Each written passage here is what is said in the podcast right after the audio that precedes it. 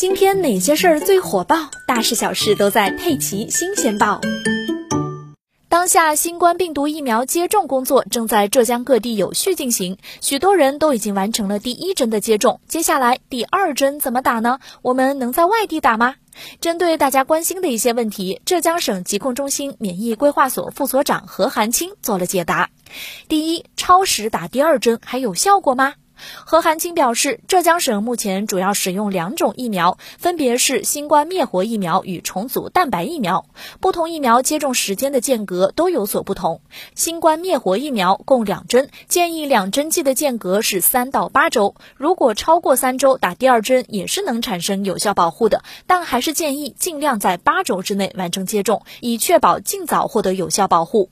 重组蛋白剂是共三针，相邻两针剂的间隔建议至少隔二十八天。第三针建议在第一针接种后六个月内完成。只要按照程序完成接种，都能达到一样的免疫效果。但是少打一针肯定会对效果有影响，应该尽快按照程序完成第二针的接种。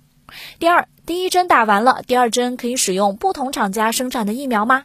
现阶段啊，还是建议大家用同一个疫苗产品完成接种。但如果实在是条件不允许，在特殊情况下用一个品种的疫苗，比如都是灭活疫苗，那是允许替换的。但是不同品种的疫苗是不建议替换的，比如灭活疫苗就不能替换重组蛋白疫苗。